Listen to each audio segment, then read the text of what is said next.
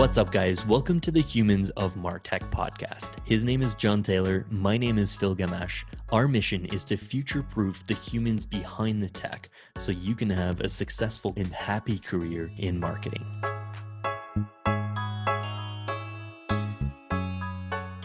What's up, folks? Today we're extremely privileged to be joined by Boris Jabes, the co founder and CEO at Census. Boris is originally from Ottawa, Canada, where he went on to study computer science at the University of Waterloo. He got a start at Microsoft, where he spent seven years in various program and product manager roles, leading C, 3D graphics for Visual Studio. He then moved to San Francisco to co found a password manager tool called Meldium, backed by Y Combinator. In 2014, he sold the startup to LogMeIn, where he became a senior director for a year and a half before jumping into angel investing, where he took part in startups like Canvas, Endgame, Lambda, and Reflect. And in 2018, Boris co founded his second entrepreneurial venture, Census, where he's also CEO today. Census is a reverse ETL tool that allows marketers to activate customer data from their data warehouse. And Boris is also a podcaster. In 2021, he and his team launched the Sequel Show, which counts over 30 episodes with some of the smartest minds in data and is one of the greatest resources to help marketers bridge the gap with data teams. Boris, uh, it's a pleasure to have you on the show, man. Uh, thanks for thanks for your time. I'm I'm super excited to be here, Phil. I wanted to uh, ask you the first question. Like when uh, I dived into your history, I didn't didn't know about the the first entrepreneurial venture, uh, the yeah. password manager tool. So mm. password manager to reverse ETL, pretty different uh, industries there for sure. Why don't you uh, walk us through that that journey? You know, it may seem that way, but I actually think they have a amazingly correct like thread connecting them. Okay. Uh, because when we started that company, the our goal wasn't, hey, we really love passwords. Let's do something with passwords. That wasn't the goal. It was this kind of realization, this kind of annoyance with a problem that we felt that we saw, which was that your employee identity was was all over the place, right? When you logged into apps, what you and I experienced is like you have 800 passwords. But if you think about that kind of almost mathematically, it's it's because you don't have one version of yourself that's federated to every application. Mm-hmm. And so in the industry, that's called single sign on, right? There's all this kind of jargon around that stuff. Just like in marketing, there's all sorts of jargon in IT as well. Uh, and but ultimately it came down to how do we make it really easy to log into any application that you use at the office? And that turns out to be a kind of hyper specialized password management designed for teams. We were one of the first ever designed for for teams. And and so uh, if you think about that, then when you come to census and it's in the name in a funny way, our our pain was again the same. It was why is customer identity all over the place? Why is the customer uh, kind of inconsistent across every division of the company? And that also should be federated out of some kind of central place, right? Uh, and so that's kind of how one connects to the other is what i'd say my brain really is permanently kind of attuned to these kinds of problems that you get from disparate data in different places uh, cool. and of course you still i think most best companies start by like a problem that you feel and in both of these cases this was a problem that you know we felt ourselves Okay. So when like when did you feel that problem when you were at a company? Was it like at the first startup or when they were acquired and you were part of the bigger team? Yeah. So when we sold that first startup, uh, and you you mentioned it. I, I, ended up working with this company called LogMeIn, which is a great name for something that logs you in, right? Yeah, so a, they really had the name advantage uh, uh, for for buying us, um, and it was really obvious that this problem that Census solves existed because we came at it from like we were a product and engineering and kind of analytics oriented team. It was a self serve product, right? You could just swipe a credit card, use it. It was really easy to adopt. And now we had this amazing army of sales and marketers who worked at this larger company that wanted to, you know, cross sell our software. They wanted to uh, engage with our users, right? They wanted to do all these things, and they didn't do a very good job of it. And one of the reasons, if not the core reason, is they didn't seem to know what our users were doing, and and none of the kind of tools that were around did the right thing to, to to to solve this problem. There's definitely tools, right? There was always been tools for connecting data. it's not a new concept, right? right? Um, but it didn't seem to drive towards a single version of reality. And there were tools that marketers just used and tools that maybe salespeople just used, but that didn't get the company to coalesce around a single version of, of the truth, specifically with the rise of product behavior being the biggest driver right? Mm-hmm. and so so that's how census was born. Uh, and we wanted it to work at scale. We wanted it to work with all the ways that we thought made sense right? Um, and then kind of if you think about that that's a technical that's a technical problem.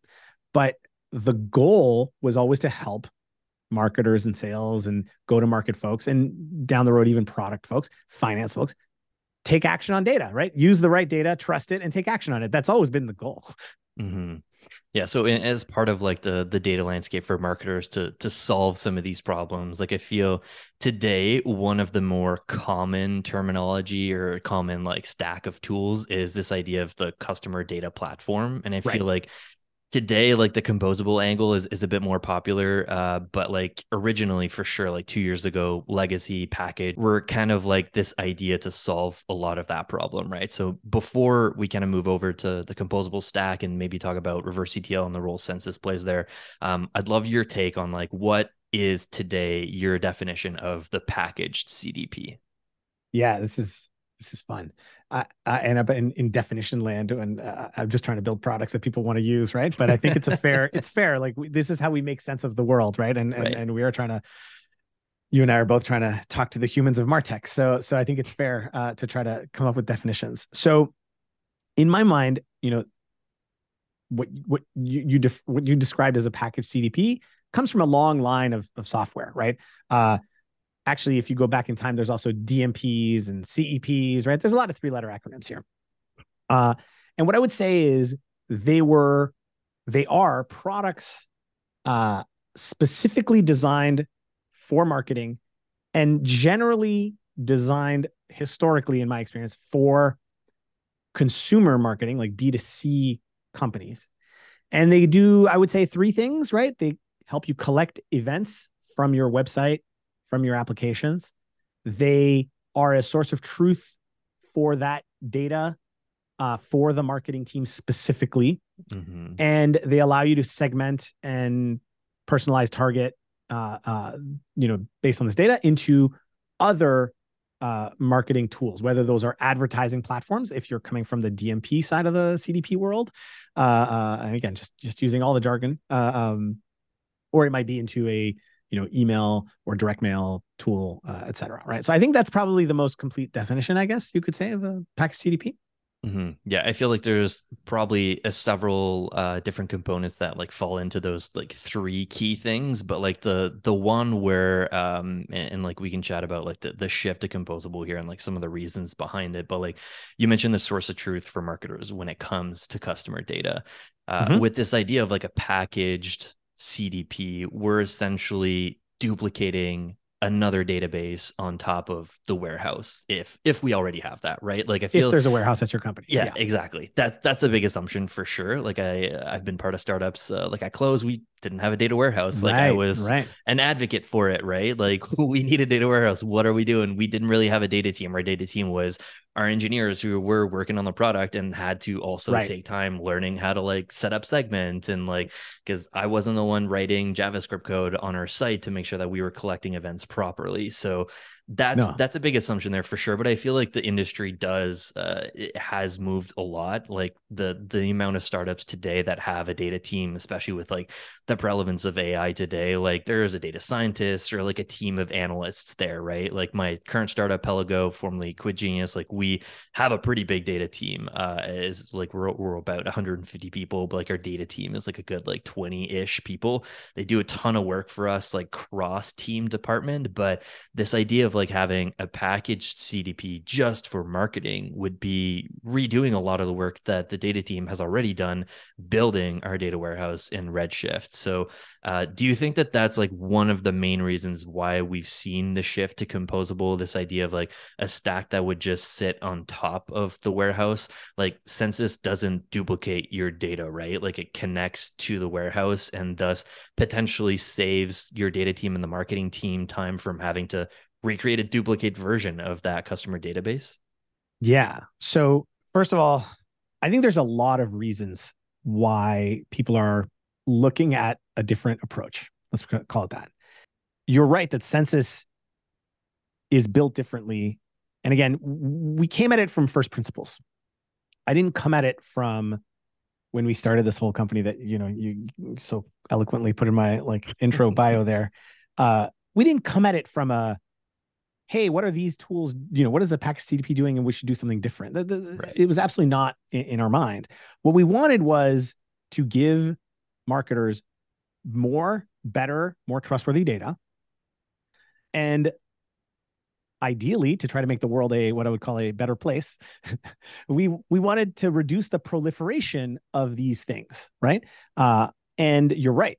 In a lot of companies, there has been a huge investment happening in parallel over the last few years for on what you would call data warehouses or other kinds of data platforms, uh, whether they're from Google or Snowflake or Amazon or Databricks, you know, it doesn't matter. There's so many options, but they are designed to store infinite amounts of data. They are infinitely flexible, I would say, at this point. Uh, and they are used to answer all sorts of questions and so why would we replicate that to solve the problem, right? So so yeah, census came at it uh, from the start by saying like, well, we already have the information that I think we need, so let's start from there, right? Uh, but I do think composability is is is a philosophy at some level, right? It, it, I always tell my own team it comes i i think of that word coming from the world of software uh, oh, so like that's a bit of a technical aside but really it means that you're building parts that are flexible and can work together seamlessly. It's not about breaking things down into pieces. It's about pieces that work together and in such a way that if you need to build something yourself or be custom in one part it's that's native to the system right? And and so i think that I don't know about you. You you've actually maybe built more CDP like implementations than I have, but I I found personally that they tend to fall short somewhere in some dimension somewhere. Uh, uh, and if you're lucky and your business perfectly fits the you know the the parameters, then I'm super jealous. Uh, but as soon as you want to be customized in some form, like you, are going to need to do something outside of it and make sure that that interacts, you know, that it composes with it. Mm-hmm. And so I think that's why this is a, a, a trend is that people kind of realize they need more flexibility. I do think like why why is there more why is there a need for more flexibility? And I think there there's there's a couple things that are happening beyond just the fact that you have a data team that marketers should probably be aware of if they're not deeply deeply aware of already. One is the journey, the customer journey is getting way more complicated. Mm-hmm. Uh, uh, it's not just you have a website and you know they you put a pixel on it and you track the you know shopping cart and you uh you're done right like facebook even takes care of it for for you for most of it. That was kind of the, the happy world that we lived in if you're a marketer like let's say five years ago. It's just so easy. Just basically put a pixel and you're more or less done right? Attribution is solved. Uh engagement with the customer can be basically done because it's this very single path. Now if you're in b2b it's unbelievably complex right? Like that's where we started before kind of getting deeper into the into the consumer world. But sales cycles are multi-touch point right? Like app users are all sorts of variations. You have workspaces you have different you have admins you have regular users you have guests. You have so many ways to model the the user and the user relationship and it takes a very long time right? It's not just from they visited our ad to they're a free user to a paid user. It just goes on and on and on. And consumer same thing right? Like now you have millions of users, you span multiple countries, you have tons of channels. You now you're going to see an ad in different places. You got to make sure they work together. Uh, attribution is just much more complicated, uh, and you have to adapt to that. And it all gets harder, if you will, uh, because of privacy. And uh, you know, this is one of those where it must be interesting to be in the field of marketing because you as a consumer probably appreciate some of these things mm-hmm. and then mm-hmm. you as a practitioner are really frustrated by these things but you know the easy world of putting an external pixel on your website and having kind of your marketing problem solved is gone and and so you need better activation on your first party data you need better collection of first first party data and usage of it, which is kind of where does that sit? It sits somewhere in your product database slash data warehouse, right? Uh, and you need a way to govern that because because you know whether it's the EU or California, they they they expect consumers expect you to be able to to kind of show them what you know about them and be able to delete that data. So mm-hmm. so I think mm-hmm. all these these are a bunch of trends that lead to people I think thinking about solving the problem of customer data platforms, which is what we outlined at the beginning, in a way that is a composition uh, uh, of tools uh, centered, I think, around the data warehouse.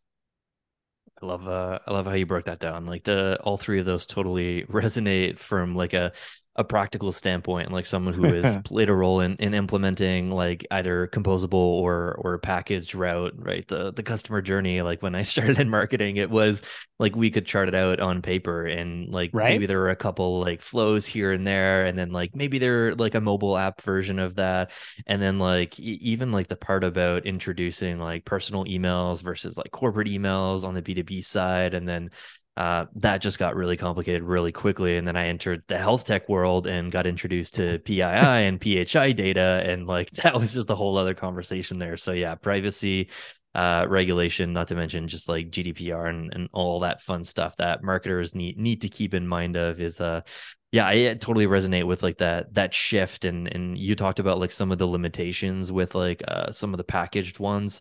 Um, I do feel like when I was a segment customer uh, at Close, like we were super inbound, right? So like we focused a lot on like organic blog traffic for for sales folks. Uh, Close as a CRM for listeners that aren't familiar and we got like a ton of traffic on the sites and a ton of like free trial traffic but we mm. weren't generating revenue from those users right and so like the dollar or the invoice that we were getting from segment because we were being billed by a number of events and number of users it was like disproportionate with the revenue that we were generating from this like large set of users that we were tracking.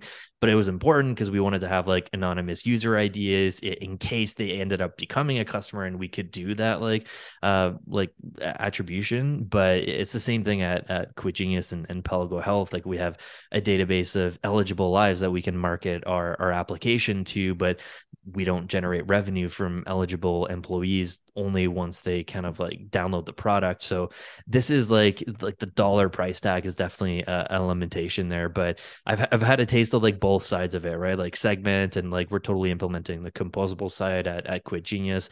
Uh, we're census customers on the activation side of things. And when I was at WordPress.com, we like we're big enough to have like a whole Martech team that was just like building something in house. But I'm curious, like before we dive into like the, the piece that you fit into the composable stack, um, like we you gave us your definition on on package there. Like what's what's your definition on uh, the composable CDP and uh, what are like the the benefits and and not just like the trends to to word it like that that we kind right. covered, but like right. what would you say are the benefits and what's your definition? Yeah, you you it's always great to talk to you about this because you you you come at it with such a visceral like user experience uh, uh, kind of uh, pain. So I think of it not only about you know you talk about it you mentioned kind of whether that's the payment structure you you you can look at flexibility across so many angles mm-hmm. but take you're you're, you're going to tell me you remember this i'm sure but it's let's say you wanted to start looking at these users not just as personal email and work email but you want to start building more attributes about them, right? Maybe there's very basic attributes like are they uh, uh, did they log in in the last 30 days? Okay that's a basic attribute right? It's a simple very simple kind of aggregation that you can do in most tools. But what if what if you want to get a little more subtle right? Where i i want to track maybe that you've done 10 things of a, of a certain type or uh, this and this right? Like i want to construct more advanced attributes about a user.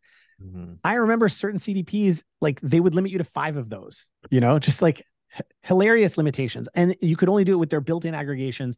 And if you wanted to step out of that, if you were slightly more technical and wanted to do just a tiny bit, I'm talking about like two lines of SQL. No. Uh, uh, and so to me, going back to what I said, composability is about giving you that flexibility. And so that's something at its core, like census is about saying, what I would call at its very core, like two things, right? One is how do we make sure we are working with the systems that you have. And the, the data warehouse for us is a really, really powerful center for building marketing operations. That may seem counterintuitive to, to marketers because, like, that's a different team has historically owned that thing. But I think once you see what you can do and we make it seamless, we we kind of hopefully take away all the scary parts of like this data warehouse thing. Uh, uh, and instead of buying one tool that tries to do everything, like store your data, transform your data, uh, uh, unify your records, uh, you, you know, just kind of do it all, but in a one narrow way. It's it's about saying you can build your own custom, flexible Martech stack. In a way, your WordPress example might be the thing that we're trying to give to the world, right? Is to say how do we how do we give the benefits of a large internal Martech team that customizes everything to more people? And I think we are now at a stage where the technology stack makes that possible. Uh, but ultimately, what it means is more attributes, right? Like you, you know, these are things that we've never even limited customers on at all since the day we started. It's like storage for us is is is already something you have. So like charging you for the you know the, the users you have or the users that are mm-hmm. flying through was unnecessary.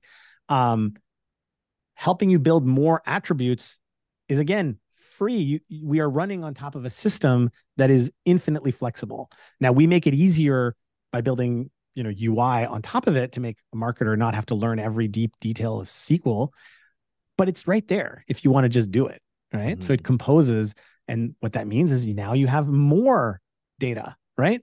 You get you get a more complete source of truth. I think that's like the really key, right? Like a legacy CDP, if we're going to do this comparison of what is composable or what's the value of this route, it by definition can only ever be a partial copy of the data.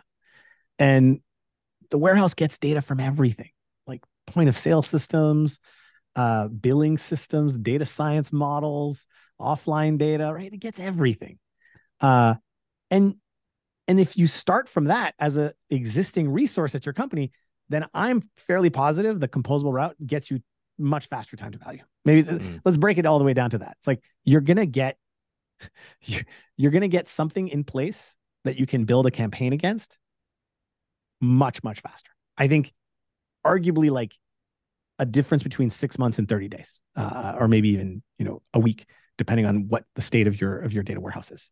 Yeah. Uh, and, and, and it automatically will work with large scale if that's your situation. Yeah. Yeah. No, I, I totally empathize with that for sure. Like the, the idea of like thinking that your data warehouse is just like a different team than than your marketing team and like oh we're not kind of used to, to to working with that like for me I've, I've totally changed philosophies on that like i would rather my data team focus on building something they're comfortable with and they get to pick the stack and like maybe right. they involve me a little bit on on part of those discussions from like a use case perspective what we're going to use for that data but like i spent a lot of time um, teaching data analysts like what we're going to do with the data once they set up the stack. Like, here are the segments that we want to build. Here are like the emails that we want to send, the mm-hmm. personalizations, mm-hmm. all that stuff. And then like light bulbs kind of go off, and like obviously they're they're they're doing their own teaching on on like the the the tools and like the transformation and like the models and all that stuff. But yeah, like it's uh it, it for me it's definitely changed. Like I I don't want to like position this like idea of storing customer data as like a marketing tool and then like my data team has to stop working on the warehouse or stop working on like other data transformation projects just to like make sure the cdp is set up because like it, it right. is kind of marketed in a way to be like you don't need a data engineer to like get set up with your package cdp but like i think that's totally bullshit like having used segment and like having been in that world like i i totally need to rely on an engineer like even being a technical marketer marketer for like right. JavaScript and stuff like that. Right. I think we will all win, not just you know you and marketers in general and data teams and data teams in general me boris even as like you know running this company as a business i will win we all win if the relationship between those two organizations improves like i think you're very right that people deploy tools that are just for them because they think the other side will not help or will be a hindrance and we end up in a net worse world just it happens a year later and and that data team is angry at that marketing team. They're like, oh, they have a different thing over there. It's like a pain, you know. And then the compliance team is like, security and, and regulation compliance is even harder now because like where's our data it's like multiple places uh metrics are inconsistent and who's going to get blamed it won't be marketing obviously it'll be the other guys and so it's it's and all that and you get less flexibility right so mm-hmm. so if we can just bridge that gap i think everyone wins uh, yeah. and that's always a good place to be yeah and it, it will take time for sure and but like i think like the investment in bridging that gap and like getting everyone on the same page like we're we're all working towards growing the company like even though we have potentially like different like sub kpis and, and sub north star metrics like right. at the end of the day like we all kind of ladder up to the same thing but i totally remember like it, like the work that you would spend on like bridging that gap like 10 years ago in in startups and martech like you were spending that time uh, without a data team like just working with the engineering team and the product yep. team to get that important data into downstream marketing tools. And we would need to build individual integrations with each of these tools through apis so like marketo at the time had a very very rough rest api phil it's still not great. Uh, Don't tell them I said that. Yeah, yeah, no, but like t- today is at least like marketers can partner with data teams and and activate and, and make use of that data already. So I, I'd love for you to like dive into the the reverse ETL component of the, yeah. the package CDP there. Um, yeah, like my my way of thinking about it and like the the way uh, shout out to to Dion on, on my data team at, at my startup. He's really like opened my eyes to the the composable stack. Is like at first when I joined Quit Genius, I was like like we, we need like a CDP, we need a segment in here, right. and he was just like, well, you know, like here's this idea of like un- unbundling this stuff and how they kind of work together. And like at the time, segment wasn't um uh, HIPAA compliant yet, like they they are today. So ah. like right off ah. the bat, it was like a non-starter, and we needed to right. find a tool that could to do that or a suite of tools or whatever. So for me, uh, Census uh, on, on, our team is essentially extracting data from Redshift, our warehouse, transforming it to meet the API specs of our other tools. So we use Iterable, we use Salesforce, and it basically loads it into those tools. And I don't need to manage individual APIs and make sure that like we're syncing it properly and there's a bidirectional sync there. Is that is that a fair take? Like how how would that's a very it? good that's a very good like low level explanation of the product actually. Uh, uh yeah, I think your your internal understanding of it is is is, is spot on. Um, it connects natively right to data warehouses like Redshift, and we support like you know nearly twenty of them now. Precisely like you said, allows your team, you your data team to build transformations, or you leverage existing ones. Right, doesn't matter. The same way you would in a, uh, if you're a marketer, like your CDP helps you transform data. Here, it's just like, well, the warehouse already lets you do that. So we just, we give you a UI on top of that for you to do it. And then you are absolutely correct that the thing that's completely transparent, that's actually a lot of work, is making it fit then what Iterable needs or what Marketo needs or what Salesforce needs. And doing that without you know busting through your API quotas and uh, uh, making sure it retries when it fails because these things blip and like fail for all sorts of reasons and all the things that are very difficult to build. And if your own engineering team you ask them to build it, it would be what I would call like it's the kind of work. This is maybe a weird way to say it. It's the kind of work that doesn't get you promoted. Mm-hmm. inside a company that isn't building these yeah. things as its first as its first party thing. so and and what does that all do? It means that you as a marketer get more data available to personalize the customer experience. Like that that and that's the net benefit of reverse ETL. Who who would you say coined the term reverse ETL? who came up with it? Ah, uh, so let's see. It's not as exciting as it probably should be. But when we first started, so it was about nearly five years ago now. It's very difficult the first time to explain this, right? And and when you start a company, by the way, you're you really don't know how to pitch it to people. You don't know what words they want to hear, mm-hmm, and you, mm-hmm. you and so you you one of the things that happens is you sometimes state your problem way too high level. I'm embarrassed enough to say, like, I may have had a couple pitches in the early months, like with this is not venture pitches. I'm talking, you know, customer conversations where I tried to keep it super high level. Like, mm-hmm. don't you wish you could A B test your sales campaigns? it's like, you know, super high level things. And it's like, they're like, yeah, that sounds exciting. I'm like, well, what you really need is a really good data tool. and their brain would be like, wait, what? Uh, um, so, so when I started just explaining what the product did, the way you did, the, the people quickly kind of started thinking, oh, people from the data world had a name for this, and it was tools like like Fivetran and Stitch, mm-hmm. and and so they're like, so it's kind of like those tools, but in reverse. And I said, yeah, like that's actually an accurate. I felt embarrassed because I was like, well, I don't like to ever say, you know, you're X for Y. You know, I don't, yeah, I don't yeah, like yeah. those kinds of things. I'd like to be able to stand on my own two feet, but, but you know, at some level, you're like, yes, your brain has correctly understood, you know, the the, the flow of data. Um, hopefully, you can see that it's a lot more than that in terms of what it enables, but but that's a fair d- description. Mm-hmm. And so, okay, and so that started to permeate in the in the data ecosystem, not not actually in the business operations and marketing operations where we were working. Like the, the, they did start talking about it that way there, but it started being a word used by data teams. Uh, and this is like the first time I think I saw it was in a Notion doc that someone shared about like some interesting tools. It was like one of those. and and then, you know, sometimes markets just operate a certain weird way. Like what happened is the as interest for this started to grow, people started to kind of give this a name, you know?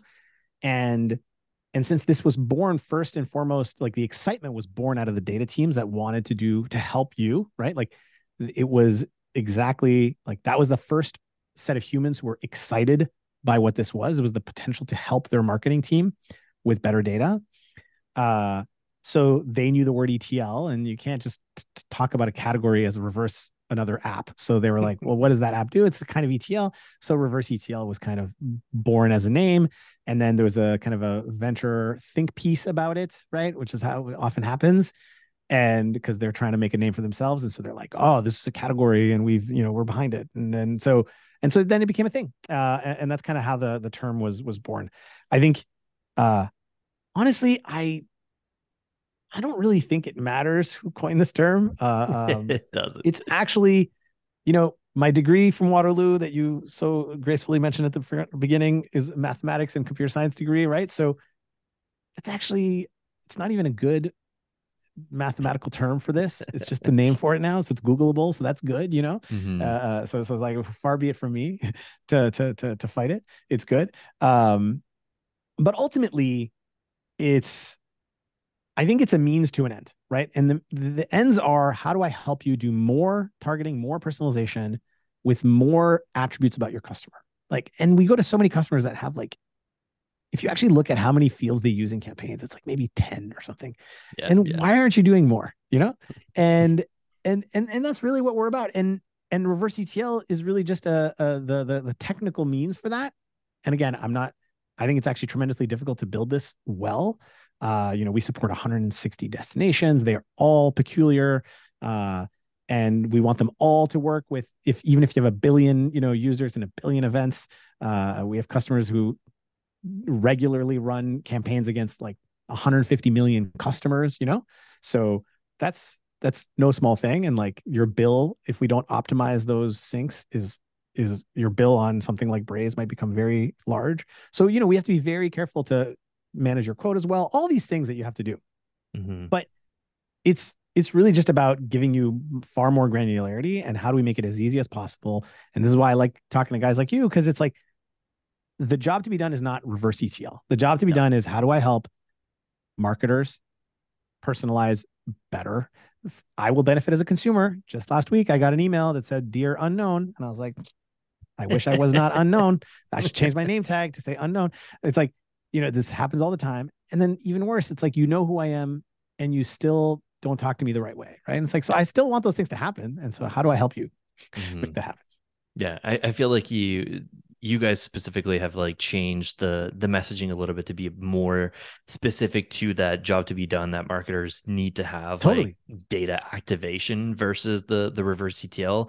I still yeah. like both. Like I think they go hand in hand because like the technical marketer works with the DevOps team and right. the DevOps team is super familiar with ETL and like they throw right. it around and like all the charts and like the the workflows and like how the data is moving. So when we say we need a reverse ETL tool for them, it's just like, oh, okay, yeah, you just need something to get data from the warehouse into other stuff. I'm gonna start a podcast, Phil, that's like instead of humans in Martech, it's gonna be the charts of like the the the the the, the, the, lineage charts of, of Martech, you know, like, oh yeah, we got data here and it goes over here and then it goes over here. Oh, and then also, oh, there's this other thing on the side that does this. I swear we should just collect these as like a and just just analyze them and be like, ah, so why'd you put this over there?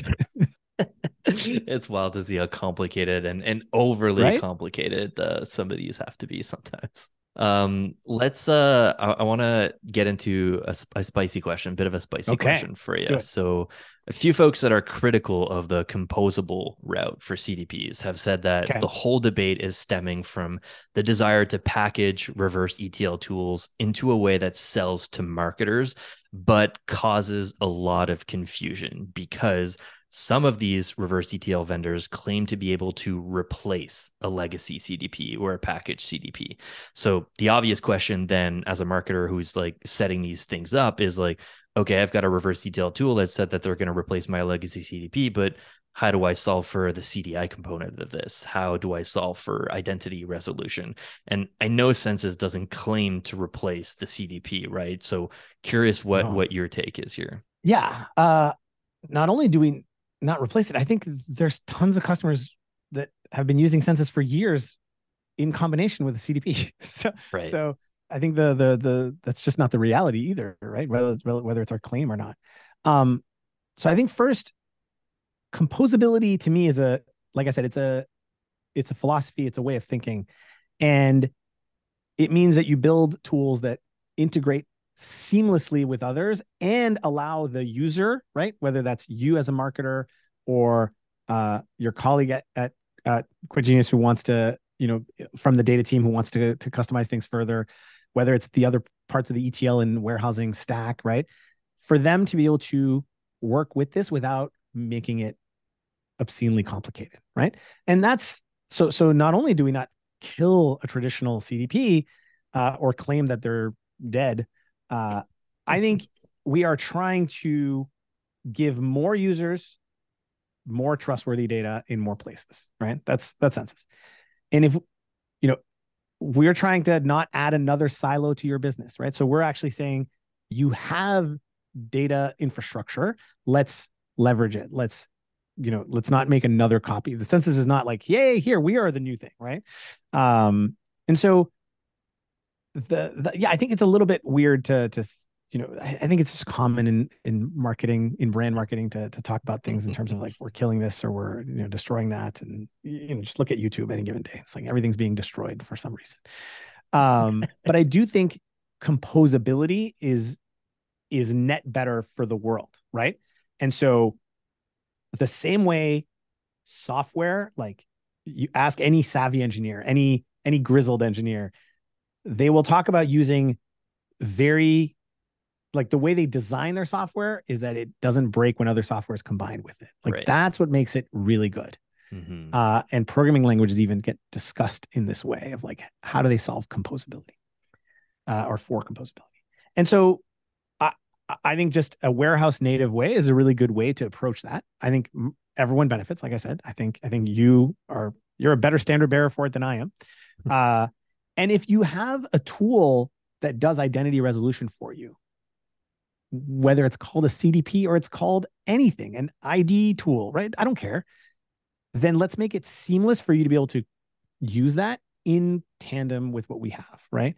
And I think you have, you'll find that a lot of companies, there's a data team, there's a data scientist who's actually doing something that resembles identity resolution, by the way. And that just works seamlessly with our platform. And if it happens in an external tool used by marketing, great. What I would say is let's just make sure it benefits everyone, mm-hmm. not just the marketing team. Right. Uh, you know, rewind to the first thing I told you. It's like it's in the name of the company, right? Census is a very bold name for a company and very tough from an SEO perspective. But yeah. it's really tough from an SEO perspective. But but it's really the goal. It's I want every company should not have 12 Censys right? You should have one for yourself. And so if identity resolution is happening in your CDP, let's not lock that to just the marketing team, right? The sales team, the finance team, the privacy and compliance team, all of them need that too. So that's kind of where I take it as like, this is where composability wins over non composability, but it has nothing to do with like census and reverse ETL kill CDPs. Yeah, I love it. I think the the point you raised about like the the warehouse native like warehouse first or, or connected apps topic or, or whatever like when when i was diving into this like you guys would definitely like fall under that category right like you don't store any of our user right. data in the warehouse you just sit on top of it and this idea of sitting on top of your data warehouse is like it, it's it's very novel for marketers who are used right. to working in marketing automation software whose primary focus of billing you is by number of users in that marketing automation database so they're essentially duplicating your database just like a, a package cdp yeah. does right you got to pay for but the database it, somewhere exactly right but like you said like you guys aren't like charging people based on number of users they have in the warehouse because you're not storing that data so right. i think our database just says that you've logged in right? Like we have to store you, like not not not your users.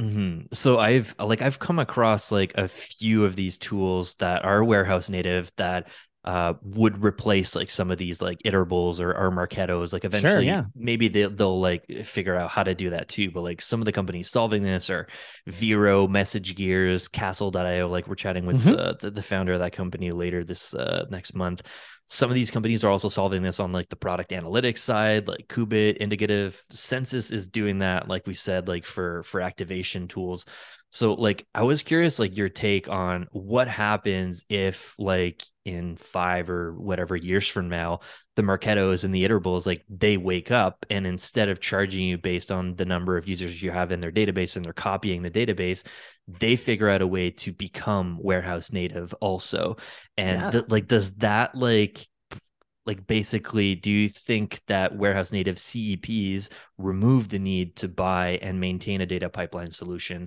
like a reverse etl if i'm able to just get my customer engagement platform to sit on top of my data warehouse right so i think it's a great question and a nothing would be better than if we ended up in that world right uh, um, i think because it would mean less proliferation of right right data right and more consistency and i stated that as my goal when we started this thing. And so I want that. Uh, I don't know how fast those things happen. Right. Uh, I think so. So my ability to predict when is limited, right? What I can tell you is that we've been doing it for longer than anyone else, pretty much. And so, it's like you said, Census is effectively a warehouse native solution and has yeah. been since before that was a term. Uh, and in fact, the our product has you know connects natively to these warehouses and what does it do is it allows you activate that data right? As a marketer take it and put it into a customer engagement platform let's say.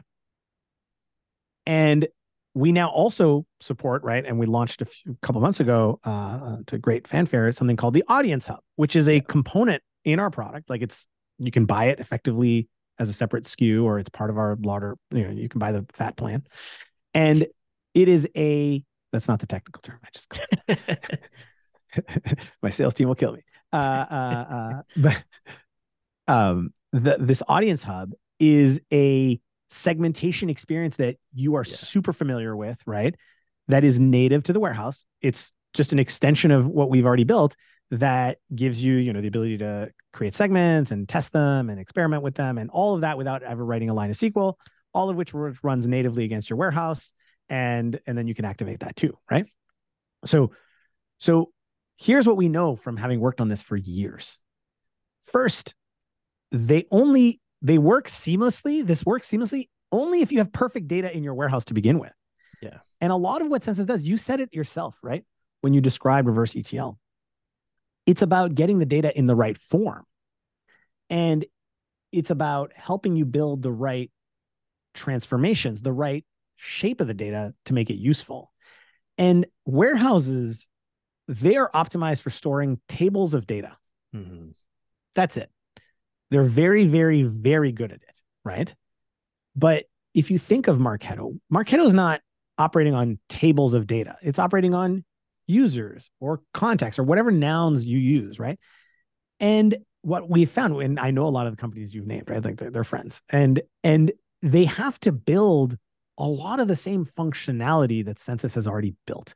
Right. Things like validating the data before you use it, uh, the ability to customize to some degree the the the kind of the the relationships. Oh, and by the way, data warehouses don't show you what the relationships are. So census understands relationships between things, and you need that if you're going to build a segment that is users who have done this event 12 times, right? Then you need to know that there's a users table and an events table and they're related a certain way. Mm-hmm. Oh, and let's not get started about many to many relationships between like a workspace and a user and and so on and so forth, right? And so yes, I think warehouse native tools are going to increase. Uh, the, absolutely will happen. But I actually think the fastest way for uh, for people to build that, if you're an app developer, is actually no joke to call us uh, uh, and, and and work on top of Census, which is already a basically a perfect layer on top of the warehouse to give you more benefits, right? Mm-hmm. So so uh, I have nothing to announce today, but like definitely app developers should contact me before they try to build all of this themselves. Um, but yeah, I think the need for data pipelines will reduce over time.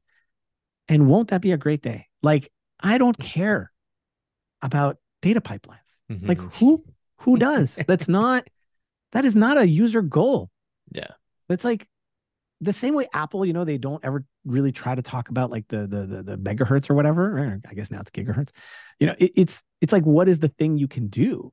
And if ETL, if moving data just disappears as a concern, great. I think that's many, many years away. Yeah. I think people will declare it long before it's true because it markets really well. Yeah. Right. They'll declare things to be a zero ETL framework or whatever, or some some other thing like that. That's very plausible and it will be true over time. But you know, I hate to play the math game again, but like the speed of light is a real thing. And like data cannot instantaneously be in all places at all times. Like that's that's actually not possible. So so this is all going to get better. Uh, and I I can't wait for the day when, as a as a marketer, when you use an application, you don't have to think about how data is loaded into it. And that was always the goal of census. So if we get there because everyone becomes warehouse bound, then I will be so happy, Phil. Swear to God. Like I will be just so happy because I think the fact that companies manage complicated systems of data movement is is a distraction. Yeah. Like there should be one like what you need to work on is transforming and modeling your users. That's a hard problem that you need mm-hmm. to spend time on and we try to make it as easy as possible for you to do that. Uh, I don't think we purport to say we solve it for you. Uh and then everything else should be like I, think a couple years ago I was on a panel and I said something kind of glibly, but I really do believe this is like every application you use should just be a a very lightweight cache on the core data warehouse that you have or the data platform that you use. And and that's what we want to make possible. So let's let's let's make it happen.